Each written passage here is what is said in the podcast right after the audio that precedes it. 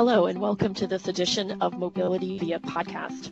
I'm Martha Klasing, a partner in KPMG's Washington National Tax Practice, and I'm joined today with two colleagues Glen Collins, a senior manager with our Global Mobility Consulting Services Group. He's based here in Washington, D.C., and also Bob Rothery, a director in our Washington National Tax Practice, and he's based in San Diego.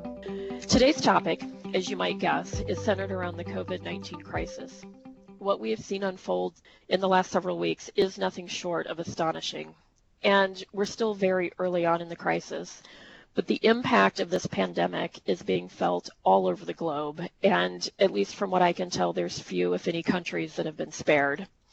Governments around the world, they are shutting their borders. They're ordering their citizens to remain at home to help stop the spread of the virus. They are passing legislative measures designed to provide relief to taxpayers via extended due dates, tax filings, as well as tax payments. They're looking at ways to shore up economies that have taken a severe hit. And if we think about the global mobility space, HR professionals are still scrambling to even sort out where their employees currently are. Are they safe? Are they stuck? Are travel restrictions impeding their ability to get home? Not to mention trying to understand what the outlook is if we have a protracted pandemic. What does that mean in terms of the programs, the policies, and the costs? So, as I said, we're still very early on in the crisis. Many of us are still in a very reactive mode. Four weeks ago, six weeks ago, at least if I think about us in the United States, we could not have foreseen that we would be hunkered down today trying to remain productive in a completely changed environment.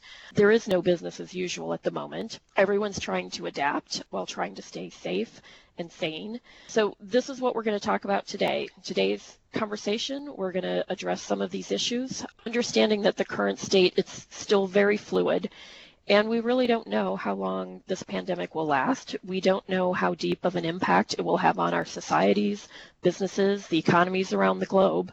Lots of things are up in the air, but let's just talk about where we are. So, Glen, you've been speaking with a good number of global mobility professionals that are grappling with this COVID 19 crisis. What is top of mind, and what are some of the most urgent considerations that, that our HR professionals are dealing with? Thanks, Martha. Yeah, I think uh, the good news is that uh, well, there's so many challenges, as you've perfectly laid out from a global mobility program perspective.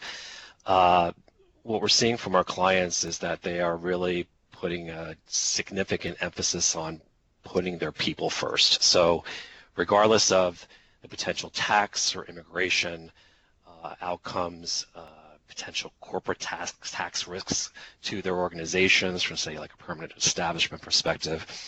Those issues are top of mind, but they're really going to be dealt with later. So the, the big push at the moment is to really ensure the safety and security of their employees and arming them and giving them with enough information that they can make ideally an informed decision about whether to remain in country or to return to their country of origin.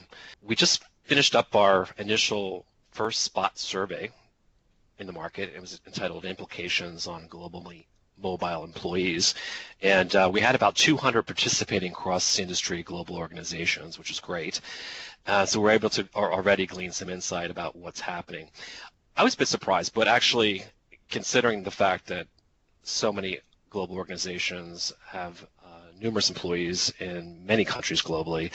61% of the participating organizations stated in our survey that they had no plans at the moment to repatriate their international assignees at this time. And essentially, assignees are being directed to follow the local country mandates, including very similarly to what we're having occurring in the United States, stay at home and self quarantining uh, as needed. Um, and a third of the participants, though, said they're, they're, they're still handling this decision making on a case by case basis. So maybe where there was an international assignment that was due to come up uh, and, and end, say, within the next three to six months, uh, there perhaps was more attention on just uh, repatriating the assignee and accompanying family members uh, back to the country of origin. Um, certainly with short-term international assignments, most of those individuals have been returned home and uh, have concluded their short-term assignments. Just to give you some examples, though, as far, as far as the case-by-case scenario and looking at whether or not to keep assignees in country or ask them to come home or uh, respect their desire to come home, etc. Uh, one of our participating organizations said that they had actually identified about seven host countries where the medical care uh, situation was not very good, so that they outright offered the, the assignee and their accompanying dependents in those locations to return to their home country, just to give you an example, one pointed area. So at the moment, the situation is, is still quite fluid. Um, for those assignments that were in queue for 2020, as well as permanent transfers, for example, or international transfers. Many of those have also been put on hold temporarily, and it's kind of a wait and see scenario. Some organizations have said that they have they've outright canceled, uh, but the, the, the, numbers are, are not as high as those that are still. Uh, about half of the participating organizations said that they're they're just going to wait it out again and see. Uh, but the intention is that those that were planned for 2020 are still on the horizon, but it's just the uncertainty as to uh, when the timing will be, obviously, for those those assignments or transfers to occur. So while the focus has obviously been on safety and security of international signees and their accompanying family members, uh, overall, though, as we know, the issues associated with uh, outside of the HR duty of care areas, uh, specifically around compliance, are still there.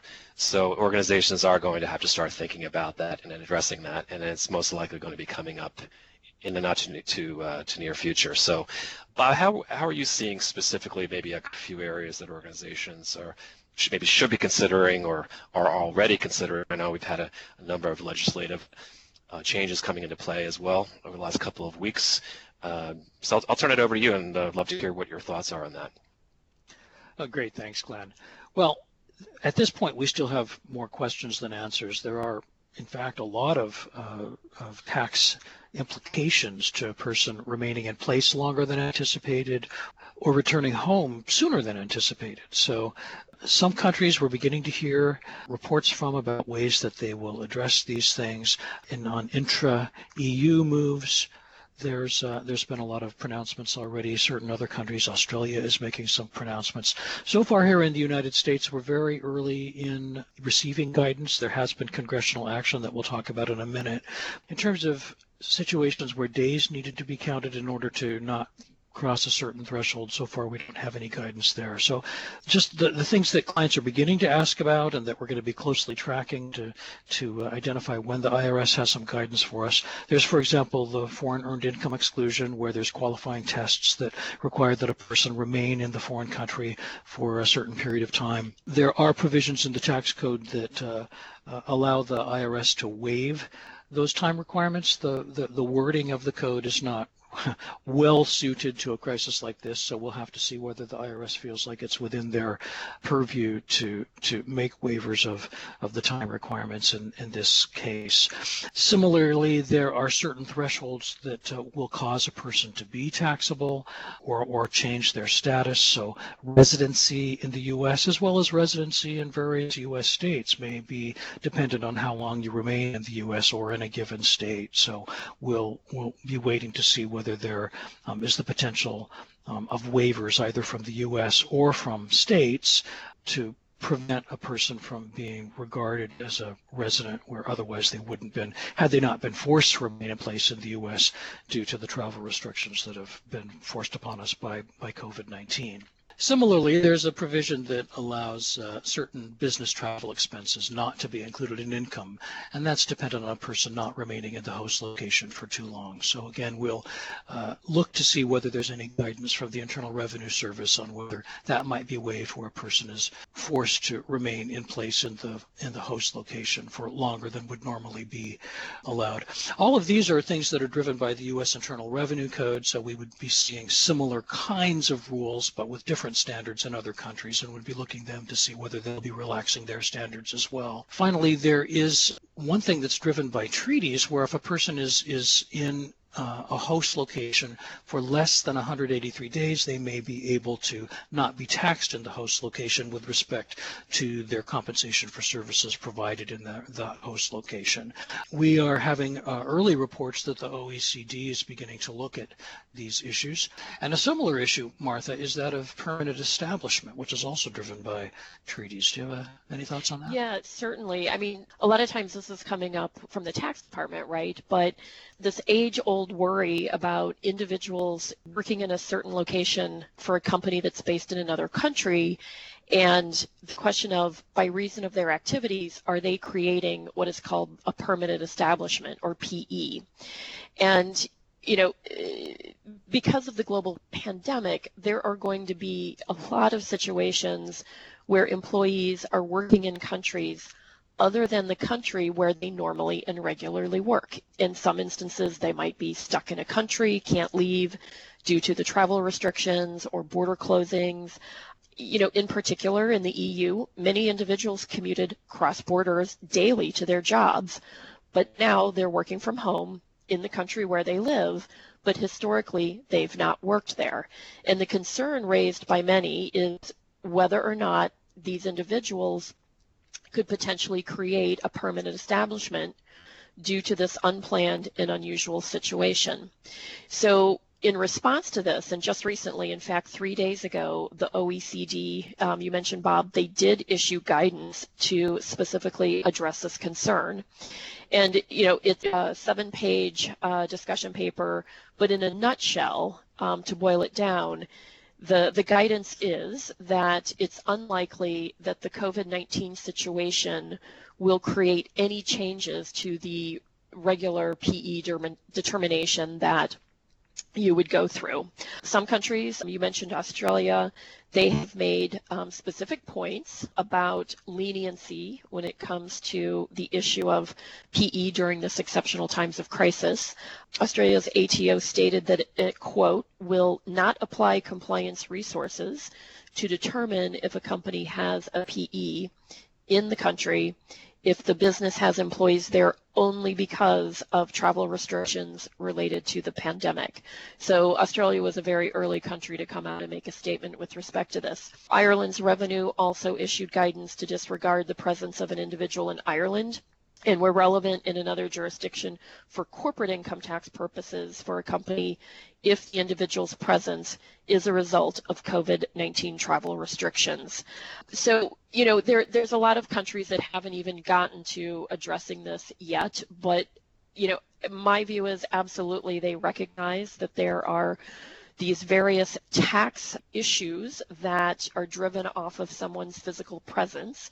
Bob, you mentioned the individual's tax residency is one, the ability to qualify for tax relief under a treaty, what we call the 183 day rule. But I, I think you're going to see more and more countries as they get further down the road with dealing with everything they're trying to deal with that they will come out with some sort of pronouncements in terms of hopefully leniency in applying some of these rules. Again, many, many unanswered questions, although it does seem like there's developments each and every day. Like every 24 hours passes and there's another development. So the one thing that we can say is this is a very fluid environment and it, it probably will remain as such for the near future. So just staying on top of the latest developments is, is pretty important. Absolutely. And uh, with that in mind, I think we it's important to say that both Congress and the IRS are are trying to react quickly to advance policies that will have the most immediate impact on the economy. Now, for example, with that in mind, the IRS uh, announced a couple of weeks ago that tax deadlines will be extended. Any entity that has a tax return or a tax payment due on April 15th will have that delayed for three months. So April 15th tax returns will be due on July 15th and April 15th payments of tax will be due on uh, July 15th. There's some wrinkles there. There are some some subtleties there. So if you have something due on, on April 15th, you should talk to your tax provider to be sure that it is extended. But the idea here is to give people some breathing room, some leeway with respect to administrative functions with that are related to tax return filings that may be difficult to accomplish with the disruption in business that's going on right now, and also to alleviate cash flow concerns uh, where uh, an amount would be due uh, on April 15th at a time when revenue streams for many businesses have really dried up. And interesting, Bob, that you mentioned just the the issue of liquidity and, and maintaining cash reserves. If you think about these payments that are due on April 15th from an individual perspective, but if we think about a lot of global mobility programs where tax equalization is a central theme, the fact that the companies may be able to defer those payments, in fact, can defer those payments for three months that's at least a short-term benefit in terms of maintaining their cash and, and keeping their liquidity higher during that period. Absolutely, and I think the July 15th date was was chosen rather arbitrarily, and we'll see uh, what happens this summer with respect to developments with with the pandemic, um, whether ad- additional um, extensions are needed. Uh, there's there's no way to know at this point, of course, what what future action may be taken or may be needed to be taken. There's a lot of other provisions in the recent legislation that were uh, aimed at relieving cash flow for taxpayers, including a postponement of the deadline for employer portion of FICA taxes and various tax credits to help employers retain their employees and help the cash flow of individuals and corporate taxpayers. One of the provisions in the recent legislation that's receiving the most attention is the uh, recovery rebate checks that a lot of individuals will be receiving in the months to come. So yes, Bob, this recovery rebate is certainly getting a lot of attention and a lot of questions around exactly how is this going to work. Initially, when the legislation was passed, there were very bold comments, if you will, that they wanted to have the checks in the hands of the individuals within two weeks' time.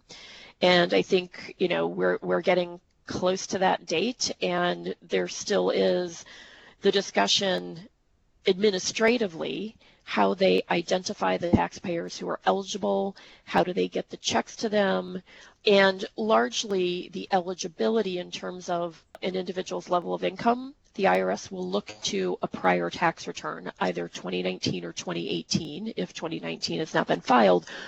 But it's a rebate, it's an advance rebate with respect to 2020 taxes. So it'll be trued up the following year. And that certainly has some implications from a tax policy or tax equalization approach that companies may have.